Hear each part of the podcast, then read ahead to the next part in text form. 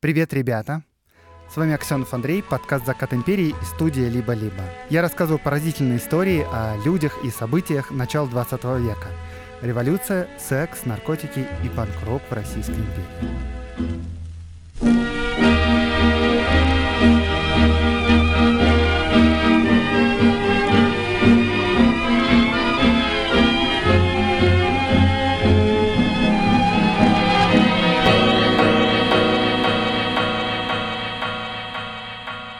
Интересно, почему всех так беспокоит именно зубы?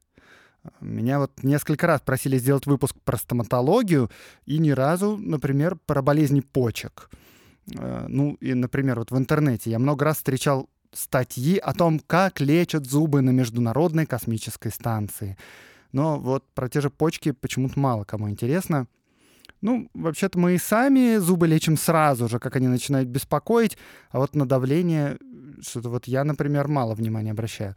Ну, в принципе, это тоже понятно, потому что зубы жутко болят, а еще зубы видны всем вокруг. Белоснежная улыбка — это важная часть нашего образа. Ну, наверное, еще потому, что зубы сами по себе не проходят. Короче, как вы поняли, сегодня разговор пойдет про зубы, но только вы сами тоже не забывайте про свои спины, почки, желудки и голову тоже. Берегите себя. Но прежде чем говорить о лечении зубов, давайте сначала поговорим о том, как бы так сделать, чтобы зубы не надо было лечить. И тут, э, как и обычно в Российской империи, ситуация сильно отличалась в зависимости от того, где ты живешь и сколько у тебя денег.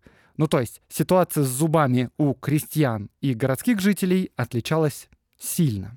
В городах за зубами ухаживали примерно так же, как и мы сейчас. Покупали зубные щетки и зубную пасту. Но на самом деле чаще, чем пасту, покупали зубной порошок. Ну, в общем, чистили зубы. Все, вот так вот просто. Щетки вообще использовались людьми довольно давно. Еще в Китае в первом тысячелетии они были, да и в Древней Руси тоже не пренебрегали гигиеной, а к началу 20 века это довольно массовый товар. Выглядели эти щетки примерно так же, как и сегодня. Было, правда, одно главное отличие. Поскольку синтетических материалов не существовало, то использовалась свиная щетина. Или, например, конский волос. Или даже вот была эксклюзивная специальная щетина сибирских кабанов. Видел я такое объявление в одном американском журнале тех лет. Eco-friendly luxury. А, у натуральных материалов, впрочем, есть проблема. По крайней мере, так считал известный микробиолог того времени Луи Пастер. Он вообще выдвинул идею, что причиной болезни зубов были бактерии. А для размножения бактерий вообще-то нет лучше места, чем влажные зубные щетки из натуральной щетины, потому что натуральная щетина пористая. И щетки эти тоже лежат обычно в темноте. А еще ручки этих зубных щеток часто были деревянными, потому что только люди состоятельные могли позволить себе зубные щетки из слоновой кости или из металла.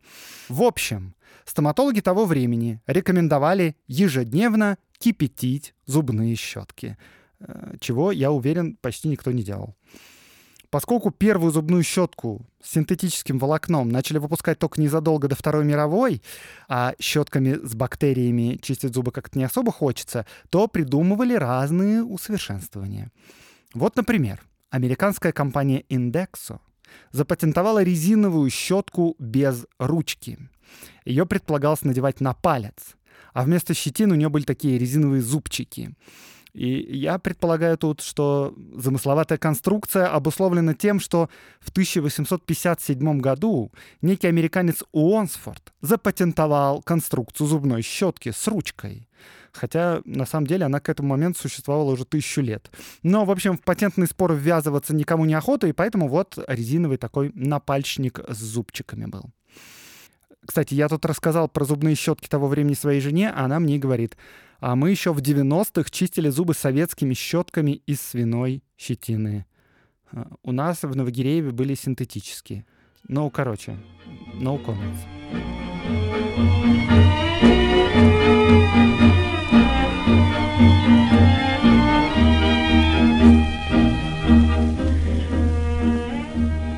Сколько стоила щетка? Значит, э, судя по каталогу фирмы Штоль и Шмидт, на который я сейчас смотрю, это каталог для аптек, поэтому там цены оптовые.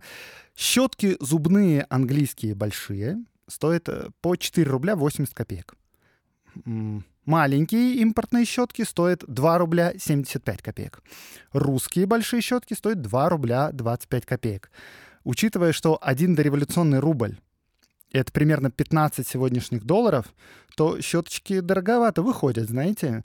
И вот для сравнения, например, дюжина презервативов в том же самом каталоге стоит полтора рубля, то есть в три раза дешевле зубной щетки.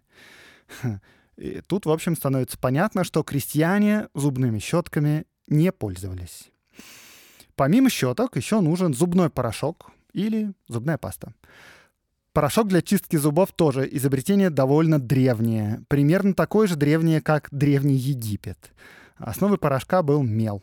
В него добавляли разные порошки растительного происхождения, какой-нибудь шалфей, например, и эфирные масла. К началу 20 века можно было купить и пасту уже. В основном ее делали из разного рода желе, чаще всего глицеринового, и добавляли туда тот же мел и какие-нибудь вкусовые добавки. Поначалу эту пасту продавали в склянках, то есть в таких баночках маленьких. Но в 1890-х годах кто-то сообразил класть пасту в тюбики, э, как масляные краски. И, в общем, с тех пор все стало примерно как сейчас. Вот реклама для вас.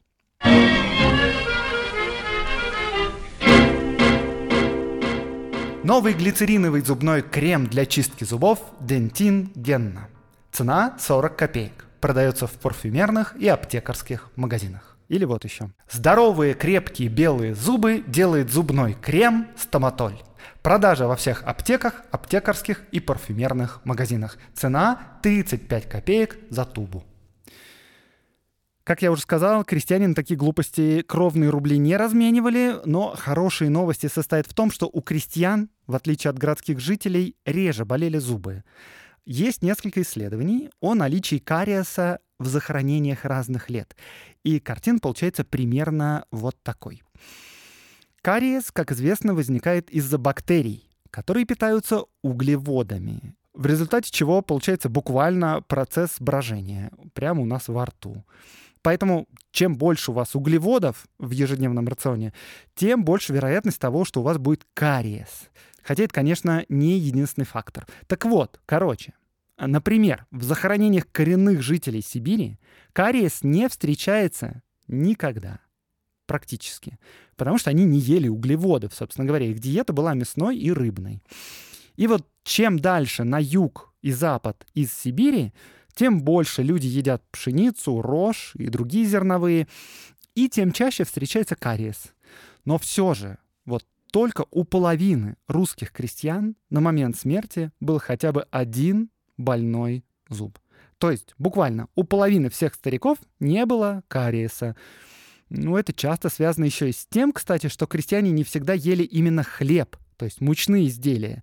Часто они ели каши, например, просяную.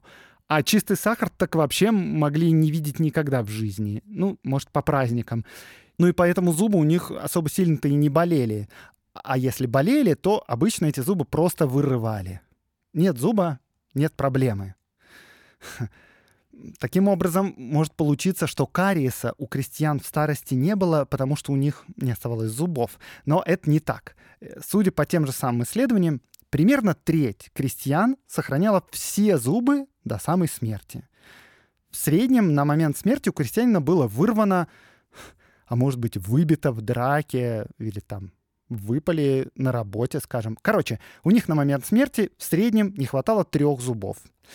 А сейчас, если что, ситуация намного хуже, потому что по статистике примерно 98% людей в России к 35 годам имеют кариес, хотя бы в одном зубе.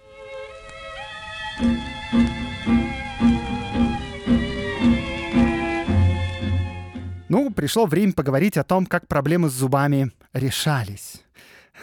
Вообще, если вы ожидали, что в выпуске будет всякая жесть, то будьте спокойны, потому что, ну, знаете, начало 20 века — это время цивилизованное, время прогресса. Это вам не средневековье, когда единственным инструментом стоматолога были плоскогубцы. Ладно, я шучу. Даже в средневековье не только плоскогубцами пользовались. Для начала минутка статистики. Чисто, чтобы вы представляли себе обстановку в стране. Итак, по данным справочника «Весь Петербург» от 1894 года это год восшествия на престол Николая II, в столице было 4 практикующих зубных врача. Все мужчины, если что. И это на 1 миллион 200 тысяч населения. Еще раз, 4 человека. Как бы желаю успехов в лечении зубов. Ладно, на самом деле стоматологов было больше. Это только частно практикующие дантисты. Потому что еще зубоврачебные услуги предоставлялись в нескольких больницах. Еще при императорском дворе была специальная медицинская часть, которая лечила всех служащих двора, включая, например, актрис императорских театров. Было несколько еще частных поликлиник, но не больше десяти, точно. Ну и, конечно, я тут еще не считаю каких-нибудь фельдшеров, которые просто могли вырвать зуб клещами по сходной цене какому-нибудь рабочему с выборгской страны. Ну, в общем, а, порядок вам понятен. Стоматологические услуги большей части жителей недоступны, и это в столице. А в остальных городах, конечно, намного все хуже. Но ситуация менялась очень-очень быстро. И вот я продолжаю брать следующие выпуски справочника «Весь Петербург». И вот в 1901 году в столице уже 120 зубных врачей, а не 4. Из этих 120, кстати, четверть женщины. В Казани, чтобы сравнить, в 1899 году 9 практикующих зубных врачей, из них пятеро женщины. Вопрос. Почему так быстро выросло количество стоматологов? И еще появились стоматологи-женщины. Потому что в 1891 году был принят закон о преобразовании обучения зубоврачебному искусству. В стране вводились два отдельных звания. Это так называлось — звание. И вот они были такими — дантист и зубной врач. Чтобы стать дантистом, надо было три года проходить практику помощником в зубоврачебном кабинете, а затем сдать экзамен на медицинском факультете любого университета или в военно-медицинской академии. Зубным врачом можно было стать, если пройти обучение в специальной зубоврачебной школе в течение пяти семестров и потом сдать такой же экзамен. И врачом было быть выгоднее, потому что только врачи имели право там, сверлить зубы, накладывать пломбы, пульпит лечить. А дантисты занимались простыми вещами, ну типа рвали зубы. Эти вот зубоврачебные школы были частными, но они получали лицензию от Министерства внутренних дел. И поскольку они были частными, то в них могли проходить обучение как мужчины, так и женщины потому что на медицинские факультеты университетов женщины поступать не имели права, как и, собственно, вообще в университеты. И поэтому вот раньше женщин-стоматологов не было, а теперь стали появляться дантистки. Кстати, да, так и звучало их официальное звание — дантистка. Привет, феминитивы и исконный русский язык. Э, и вот да, кстати, помимо дантистов и зубных врачей, Э, был еще третий вариант. Можно было стать врачом-адонтологом. И врачами-адонтологами становились только те, кто, собственно, заканчивал высшие учебные заведения, медицинский факультет университета или ту же военно-медицинскую академию. Ну, и то есть это означает, что выпускники частных зубоврачебных школ не имели общего медицинского образования. Еще по мере того, как количество школ этих увеличивалось, Первое звание вот этого простого дантиста, самое низкое, было отменено, и с 1900 года стать стоматологом можно было только закончив специальные курсы. И, как я вот уже чуть раньше говорил, судя по справочнику за 1901 год, количество стоматологов росло в геометрической прогрессии. Так, давайте я немножко расскажу вам, что это за справочник такой, весь Петербург, которым я пользовался. Разбираться будем вместе с партнером подкаста, с компанией Selectel. А еще заглядывайте в телеграм-канал подкаста. Я там тоже выложу ссылку на электронную копию этого дореволюционного справочника по годам. Можете полистать. Рекламу посмотреть, например.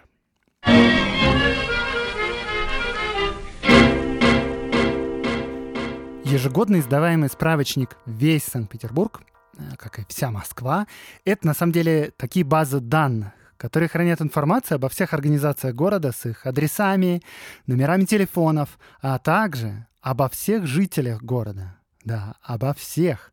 С их адресами, полными именами, фамилиями, телефонами и профессиями. То есть, строго говоря, та информация, которая сейчас считается персональной, приватной, тогда была общедоступной. Но и это еще не все. В справочнике также помещались все улицы города, маршруты трамваев, электричек и даже схемы кладбищ. Ну и, конечно, рекламные объявления, куда же без них. Если вам надо было найти телефон или адрес человека, зная только его фамилию, это было довольно легко сделать. Открываешь справочник и смотришь. Аксенов Андрей Сергеевич, потомственный почетный гражданин, Малая Охта, улица Мариинская, дом 28, телефон 17 872. Это я сейчас не выдумал. Это я прям прочитал в справочнике «Весь Петербург» от 1913 года. Вот если сегодня нам, э, скажем, надо по названию организации узнать ее адрес или номер телефона, мы ее ищем в интернете. Тогда можно было найти ее по алфавитному указателю в справочнике, и организации, естественно, были сгруппированы по родам деятельности.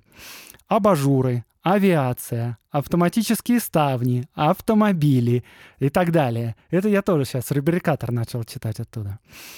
Если вы хозяин фирмы и хотите, чтобы контакты вашей организации выделялись на общем фоне, то можно было заплатить, и тогда ваши данные будут обведены рамочкой специальной, и так их будет лучше видно.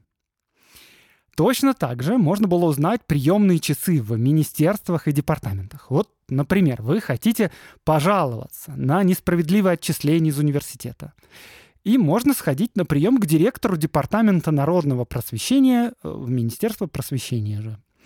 Принимает он в четверг и пятницу с 8 до 17 часов, и адрес там тоже указан. Короче, это реально база данных совмещенная с картографическим сервисом. Полторы тысячи страниц мелким шрифтом.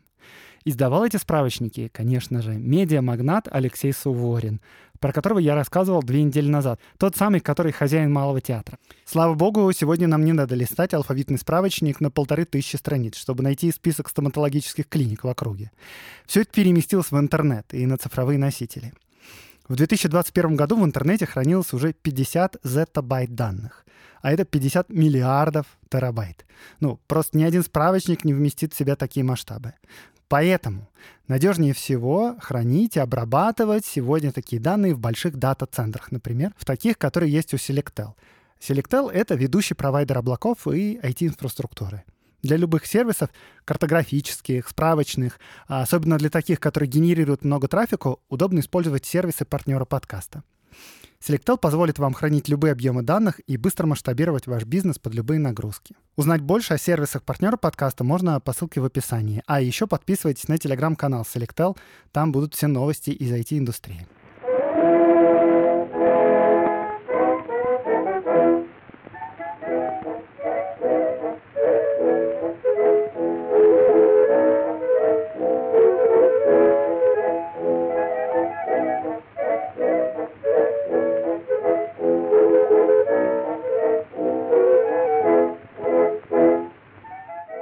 Давайте представим, что на дворе 1901 год, скажем, а у вас сильно разболелся зуб.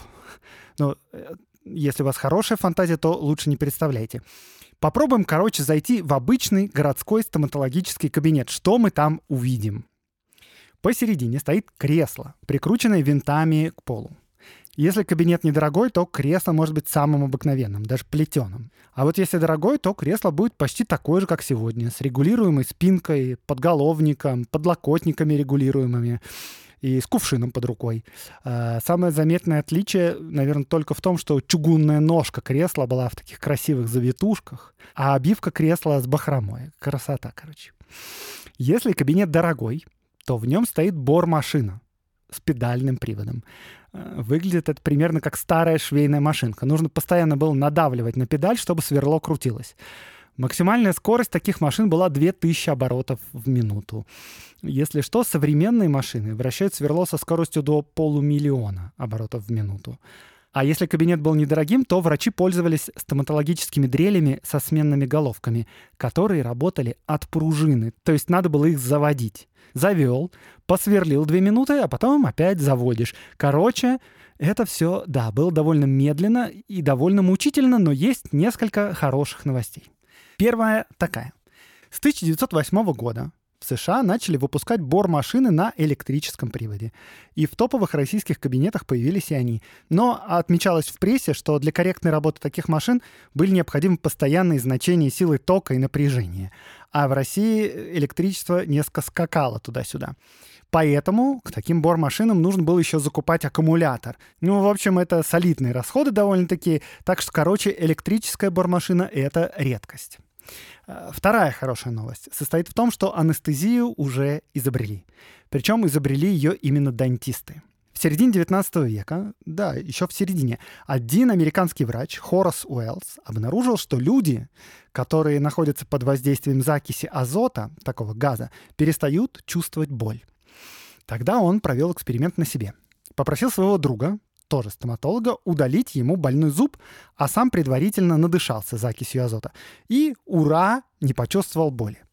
Потом он поудалял несколько зубов у своих пациентов, и тоже с азотом. Все прошло успешно, и Уэллс решил поделиться своим изобретением с коллегами. Но его публичная демонстрация закончилась провалом. Уэллс тогда подготовил газ в неправильных пропорциях, анестезия не подействовала, Пациент кричал от боли, и Хораса Уэллса обвинили в шарлатанстве. Спустя некоторое время коллега и партнер Уэллса, стоматолог Уильям Мортон, который вообще-то знал о том, что закись азота на самом деле работает. В общем, этот Уильям Мортон начал свои эксперименты, но он использовал другой газ, диэтиловый эфир. Его просто называли эфиром. В 1846 году он провел успешную публичную демонстрацию, и, в общем, так началась эпоха безболезненных операций. А с Хорасом Уэллсом вообще грустная история дальше произошла. Его же обвинили в шарлатанстве. Потом он видел, что идеи его пошли в народ, но не с закисью асота, а с эфиром. И, короче, он погрузился в депрессию и закончил жизнь самоубийством. Кстати, об этой драматичной истории и вообще об истории анестезии я вам рекомендую послушать подкаст студии «Либо-либо». «Почему мы еще живы» он называется. А выпуск «Как появилась анестезия». Так или иначе, анестезия появилась еще в середине 19 века. И вот эти эфирные ингаляторы были довольно распространены. Кстати говоря, распространенность эфира привела и к другим интересным последствиям. Его стали вдыхать, как бы это сказать, в рекреационных психоделических целях. Э, меня тут начали упрекать уже, что я как-то подзабыл об одном слове из подзаголовка подкаста. Так что вот вам долгожданный камбэк наркотиков. Э, вот как Николай Гумилев описывает свой опыт под эфиром. Закрыв глаза, испытывая невыразимое томление, я пролетел уже миллионы миль, но странно пролетел их внутрь себя. Та бесконечность, которая прежде окружала меня, отошла, потемнела, а взамен ее открылась другая, сияющая во мне. Нарушено постылое равновесие центробежной и центростремительной силы духа. И как жаворонок, сложив крылья, падает на землю, так золотая точка сознания падает вглубь и вглубь, и нет падению конца, и конец невозможен открываются неведомые страны. Э, вернемся тут, пожалуй, обратно к анестезии. Эфир на самом деле не очень удобен, потому что нужен ингалятор, баллоны с газом нужны. Удобнее, конечно, просто сделать укол, как бы раз и готово. И вот э, к концу 19 века появляется один препарат, который обеспечивал местную анестезию. И помимо местной анестезии еще много чего полезного делал. Например, прекращал кашель. И даже усиливал на время когнитивные способности. А, шесть букв. Первая К, последняя Н. Кокаин. А, кокаин произвел просто революцию в анестезии. Его использовали в офтальмологии, в гинекологии, на полях сражений, конечно, в стоматологии тоже использовали, а также в ресторанах, за кулисами театров, в клубах, в домах и вообще где угодно. Со временем стало понятно, что с кокаином что-то не то. И надо искать безопасные аналоги. И вот, в начале 20 века в Германии синтезировали новокаин. А с 1906 года его уже можно было свободно купить. Ну, он, собственно, новокаин используется стоматологами для местной анестезии до сих пор. Ну, нет, ну редко, конечно. Э, у нас есть современные препараты получше новокаина, но вообще кое-где используется и сейчас. Короче, Несмотря на то, что педальные бормашины вращают сверло довольно медленно, э, челюсть ваша будет под наркозом, причем, возможно, совершенно таким же, как и сегодня. Какие услуги нам доступны? Протезирование, пломбирование, удаление зубов. Ну, на самом деле, почти все как сегодня. Ну, только, наверное, материалы похуже. Различного рода цементы для пломбирования начали появляться еще с середины 19 века. Зубные щипцы тогда были такие же, как и сегодня. Пульпит убивали мышьяком.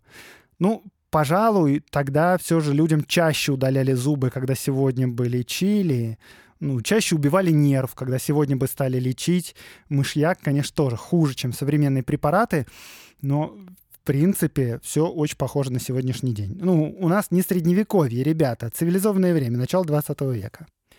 А, вот вам типичное объявление тех времен. Э, газета «День», 1912 год. Специально оборудованная зуботехническая мастерская при зубной лечебнице ЕМ ШАТ. Изготовление всякого рода искусственных зубов от 2 рублей на каучуковой и золотой пластине и без пластинок. Удаление зубов без боли, лечение и пломбирование по таксе, утвержденный Санкт-Петербургским врачебным управлением. Прием ежедневно. Э, с искусственными зубами тоже все без сюрпризов. Их делали тогда из золота, из фарфора, делали металлокерамику. У меня есть, правда, одна трешовая история для вас, только она анахронизм, но, надеюсь, вам понравится. Короче, во всей первой половине 19 века у стоматологов в широком ходу были зубы Ватерлоо. Ватерлоо — это последнее крупное сражение в наполеоновских войнах.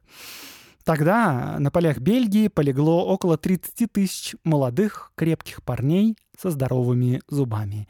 И местные крестьяне десятилетиями занимались добычей зубов на полях Ватерлоо и перепродажей их дантистам. Так что можно было свободно заказать себе искусственную челюсть с натуральными человеческими зубами. Они были в большом ходу. Но вот к нашему времени, ну то есть ко времени, которое я описываю, эти вот богатые месторождения иссякли, а подобных крупных сражений в Европе с тех пор особо и не было. Разве что, ну, наверное, осада Парижа в 70-м году.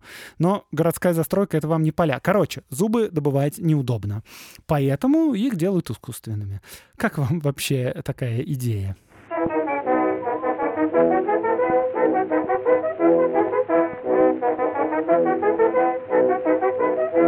Но это все, конечно, вам доступно, если у вас есть деньги. Э, но, впрочем, и тут есть варианты, потому что в столице, например, существовало императорское человеколюбивое общество, где оказывалась бесплатная стоматологическая помощь. В 1913 году здесь работало 9 зубных врачей. И вот суть по статистике, за год, за этот 913 э, они помогли более чем двум тысячам больным. И это общество было не единственным. Так что, если вы живете в столице, то вам везет.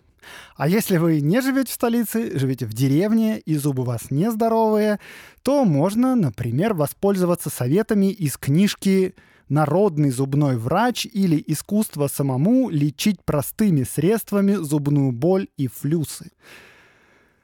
Ой, не знаю, как у вас, а вот у меня фраза «искусство самому лечить простыми средствами зубную боль» вызывает как бы такую безотчетную тревогу.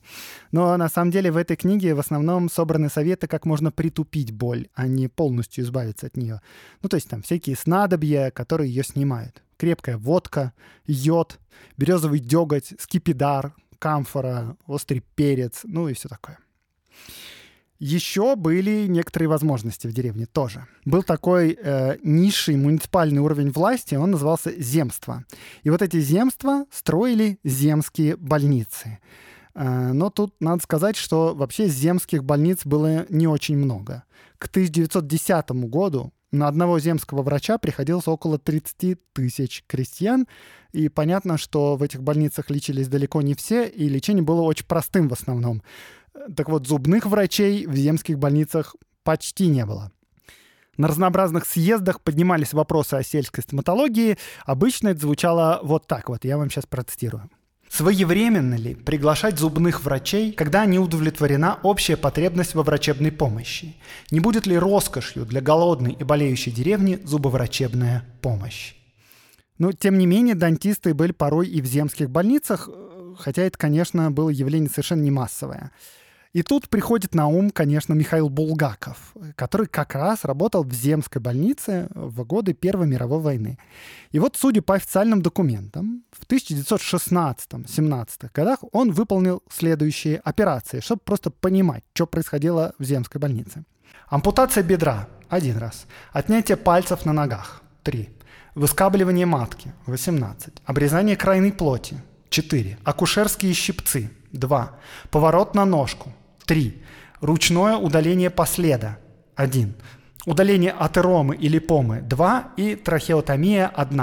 Кроме того, производилось зашивание ран, вскрытие абсцессов, нагноившихся атером, проколы живота, вправление вывихов. Один раз производилось под хлороформенным наркозом удаление осколков раздробленных ребер после огнестрельного ранения. Ни одного удаления зуба тут нет, не говоря уже о пломбах. Но вот сам Михаил Булгаков писал в своих записках молодого врача вот что – Хотя на свете и существует фельдшер Демьян Лукич, который рвет зубы так же ловко, как плотник ржавые гвозди и старых шалевок, но такт и чувство собственного достоинства подсказали мне на первых же шагах моих, что зубы нужно выучиться рвать и самому. Демьян Лукич может и отлучиться или заболеть, а акушерки у нас все могут, кроме одного. Зубов они, извините, не рвут, не их дело. И дальше Михаил Афанасьевич описывает, как первый раз своими руками рвал зуб у солдата. И, честно говоря, читать этот рассказ я могу только сильно страдая, так что, если вам интересно, почитайте сами. Это глава «Пропавший глаз». Ну и вообще вся книга отличная, если вы ее не читали, я кину ее в телеграм-канале э, у себя. Короче, э, если вы живете в деревне в начале 20 века, то лучше не болейте а лучше не живите в деревне в России в начале 20 века. Откровенно говоря, в начале 21 века тоже, судя по фоткам, хорошего мало в деревне в русской.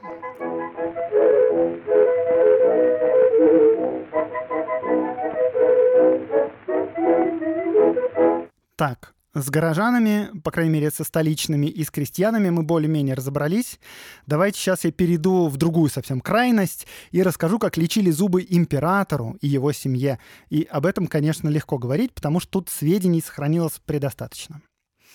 Значит так, э, под управлением Министерства двора находилась придворная медицинская часть. И эта часть лечила вообще всех, кто входил в штат Министерства двора. Это начиная от чиновников и фрейлин, э, заканчивая лакеями и актрисами императорских театров. И причем вся медицина для них была бесплатной. Точнее, почти вся. Потому что вот за стоматологические услуги надо было платить материалы дороговатенькие. А еще услугами этой части могли пользоваться и обычные люди, но тут уже за деньги. Э, можно заглянуть в личную бухгалтерию Николая II. И вот, судя по этим данным, до 1908 года он зубы вообще не лечил. Обходился только затратами на зубные щетки и зубной порошок. Причем, если последить за закупками, становится ясно, что Николай использовал в среднем 4 щетки за год. Расходы на стоматологию появляются в 1908 году. Николаю тогда уже 40 лет. А, то есть неплохие зубы, стало быть, у Николая Александровича нашего. А, за 1910 год он, например, потратил на зубы довольно серьезную сумму – 1300 рублей. А вот жена его, Александра Федоровна, лечила зубы и раньше. Вот она пишет в письме мужу в 1900 году.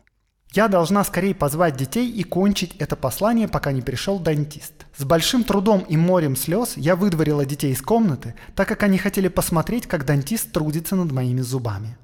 Он положил две пломбы, почистил зубы и полечил десны.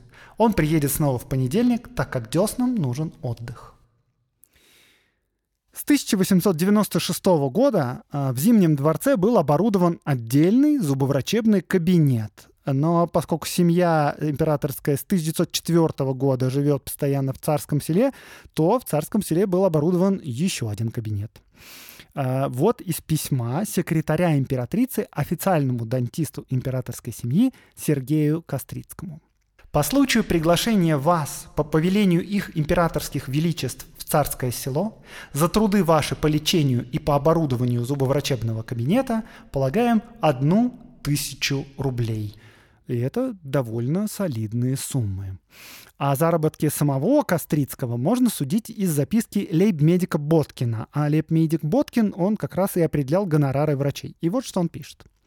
Кострицкий зарабатывает своей практикой около 400 рублей в неделю и пробыл в царском селе две недели, то было бы, соответственно, определить ему вознаграждение за труды по лечению и оборудованию зубоврачебного кабинета в одну тысячу рублей. Слушайте, 400 рублей в неделю – это зарплата на уровне директора банка. Ну, Впрочем, конечно, понятно, что Кострицкий не каждую неделю зарабатывал столько денег, но, с другой стороны, кажется, зубные врачи во все времена зарабатывали неплохо. Что тогда, что сейчас. Интересно еще, что к своему стоматологу Николай чувствовал явную личную симпатию.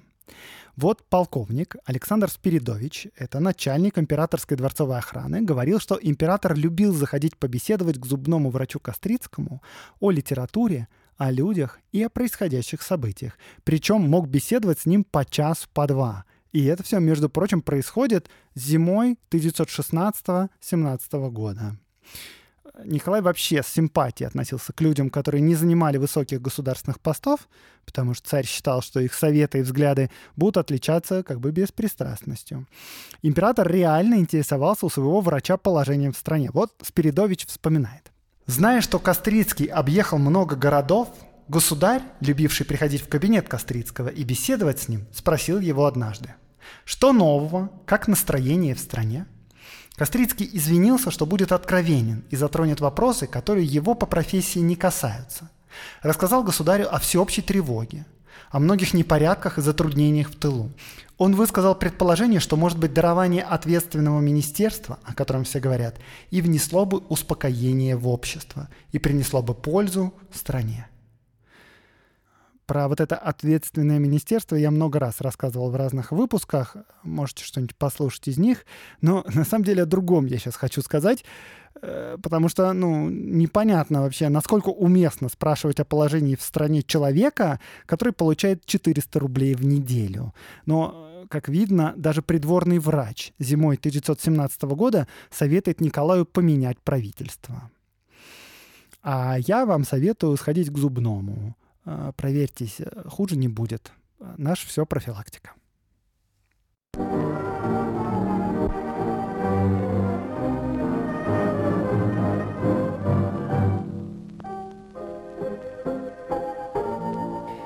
С вами был Аксенов Андрей, подкаст «Закат империи» и студия «Либо-либо». Этот выпуск мне помогали готовить. Редактор Катерина Серебренникова, факт-чек Лена Чеснокова – Пишите отзывы в Apple подкастах и в Кастбоксе, и в прочих местах тоже. До встречи через неделю.